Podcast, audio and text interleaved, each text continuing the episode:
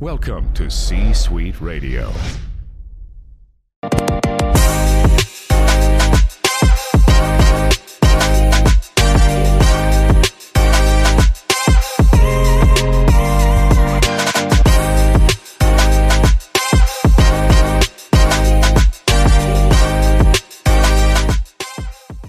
Alan here. Thanks everybody for watching and listening and being a part of today's conversation.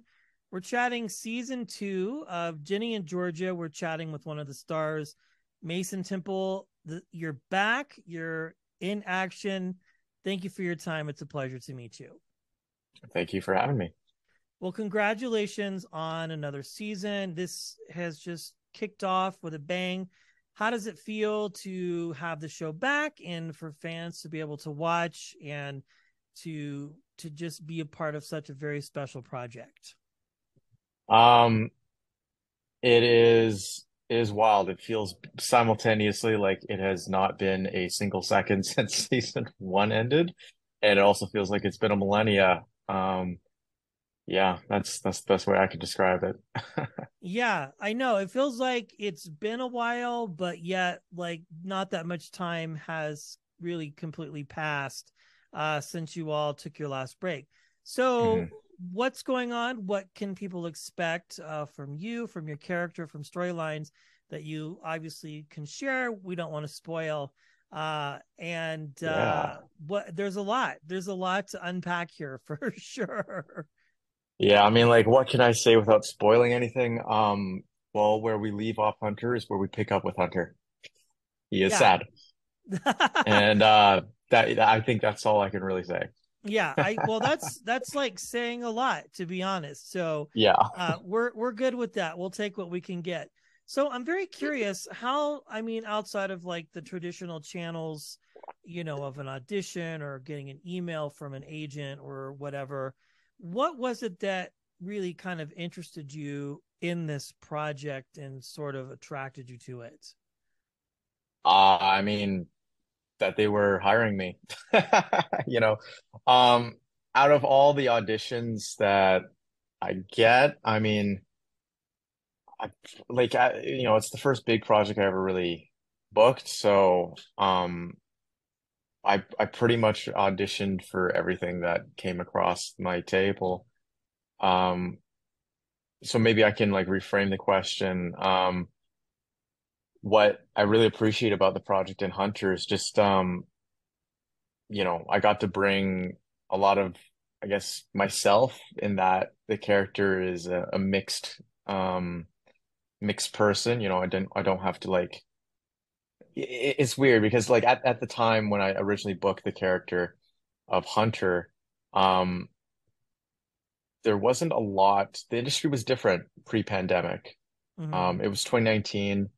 Um, things were still opening up for mixed race people and, and, you know, B I P O C roles, but it was still like that, that recently it was already like still a, a different industry. And, you know, I had been, I had been called back for like roles that weren't really like, like there was one role, I won't say what it was for, but it was like an indigenous role and I had to call back for that. And, you know, I told my, my, my team at the time, like, I, I can't do that. Like if I book that, like I can't, I can't play an indigenous character and they're not going to rewrite it or else it wouldn't be an indigenous character. Like there's a very specific choice there, and that's it's kind of like really messed up that like that's the character that I get to audition for as opposed to say one of the white characters, because like I'm half white, right? Like um but I'm zero percent indigenous. So it was a different era. Um but with Hunter, like he was always Asian at the very least. Um and when I booked him, you know, instead of like trying to just make me Asian, uh, I just got to be who I am, half Asian. So that's like a huge thing that I'm really grateful for with Hunter. Um, and yeah, yeah, that's how I, I'd, I'd answer that, I suppose. Um, no, I, I, I just got I to be authentic. Yeah. You know, and I think that I think is the most important part of just in life general, or especially in this industry, is authenticity, right? Because that is a conversation that does come up a lot, you know, multiple, multiple times. And then the term groundbreaking gets thrown around, and it's all this just wild conversation. And it's like, well, should we really have to call it groundbreaking? Because it should be just standard, if that makes any sense. So I no, no, it does. Like, I appreciate like it, your it's, honesty. It's really, it's really weird because like, like Hunter, it, like it's weird for me to. It, it's both weird for me to think and say that Hunter's like a groundbreaking character, but when you take in account like how many mixed race, specifically like half Asian, half white characters there are, like there were none for me growing up. So like everything that Hunter does, unfortunately, um, for better or for worse, is groundbreaking just because there's zero representation. Yeah. Um, for people like me. Um, now, you know, some people, I don't know, there's a lot of opinions about Hunter, and uh, especially from season one. So like, you know, maybe that's a good and bad thing. I don't really know, but I, I definitely though, like, like he's just like another, um, another person out there that, uh, or another character out there that's, that's representative of the experience. And, and for that, I am eternally grateful. Well, he's a fan favorite. I mean, I don't know how you, how much you pay attention to the blogs and all of the other Uh, groups that I, are out there. I've seen I've seen some some stuff, some pretty awful stuff out there, but also some good stuff. I saw a really funny tweet, um, and maybe this is like, maybe this is uh, a, another thing that could play into like, you know, a non-spoiler thing for uh, um, for any of you, the listeners. What was the tweet? I, I like I screenshotted it because it was both like. Like, it was one of those mean tweets, but it was also kind of, like, funny to me. It says, like, while season two of Ginny and Georgia is significantly better, I still like season one more because of how terrible and messy it was. Like, I kind of miss Hunter being more significant because he made the show insufferable, but funny and cringe at the same time, and it was fun. Like, it was, like, a mean tweet. It was someone that, like, hate watches the show, obviously, but... Yeah, clearly. I'm like, okay, I guess... There's nostalgia for, for um, ponytail and and you know Hawaiian shirt tap dancing Hunter, because he was so hateable. I guess like I, I don't know, but yeah, it's it's I, I weird. There's it. a there's a diverse range of reactions to the character. Yeah, I, it makes sense because I we cover press for a lot of shows, and yeah. we do a lot of the, I don't know how familiar. The N B C One Chicago type shows like P D mm-hmm. and Med, and it's like split down the middle with characters, and those are some of our biggest episodes because people are so obsessed with the show and they just have a love-hate relationship with everybody, uh but you yeah. know at the end of the day, my friend, when you are a content creator or an artist, that's just part of what comes along with it. And it sounds like you do a really good job of just creating the best project and product that you can, and being yeah. as authentic as you can with Hunter. And then the people are just going to say what they have to say. And that's all you can do. Right. And that's a risk you take being an artist.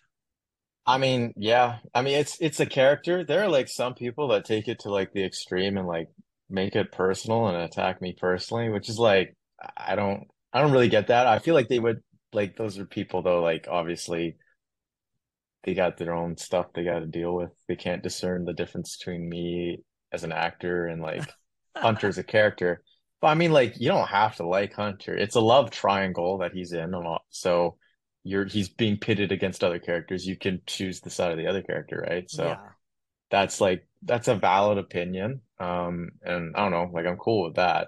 Yeah. Um, well, I mean, you're there, you're on the show, and they're not, right? So really, that's yeah. Like, but the people that make it personal, it's just like I don't know, you know, I don't know who you are, but you know who I am. So yeah, you know. yeah. Well, being sort of front facing, not sort of, but being front facing, recognizable from the show. Yeah. I get it. So again, you've you've done a lot of projects. This being a major one. what interested you in the business? Like, where did that bug bite you where you knew this was something that you wanted to do? Um, well, I, uh, like, okay, so kind of long story. Um, my mom was like a model and an actress in Taiwan. Okay. Um, and my dad was like just a white guy in Taiwan, but he also did like modeling and acting. Uh, he won like a singing competition. Uh, and when I was like a little baby, they had me like doing modeling as well, like doing little catwalk stuff because, uh, like, like doing, doing like baby modeling. Um, and I was on like talk shows, and I guess I was an actor too, because I was in commercials. Okay. So I was kind of surrounded by that when I was like born, uh, till I was like three, until we moved to Canada. Um, and like we moved to like a small northeastern B C community called Fort Saint John. So, you know, I was kind of taken totally away from that environment, but I still found the stage uh, when I was there. So it's always been, I guess, in the blood, in the system.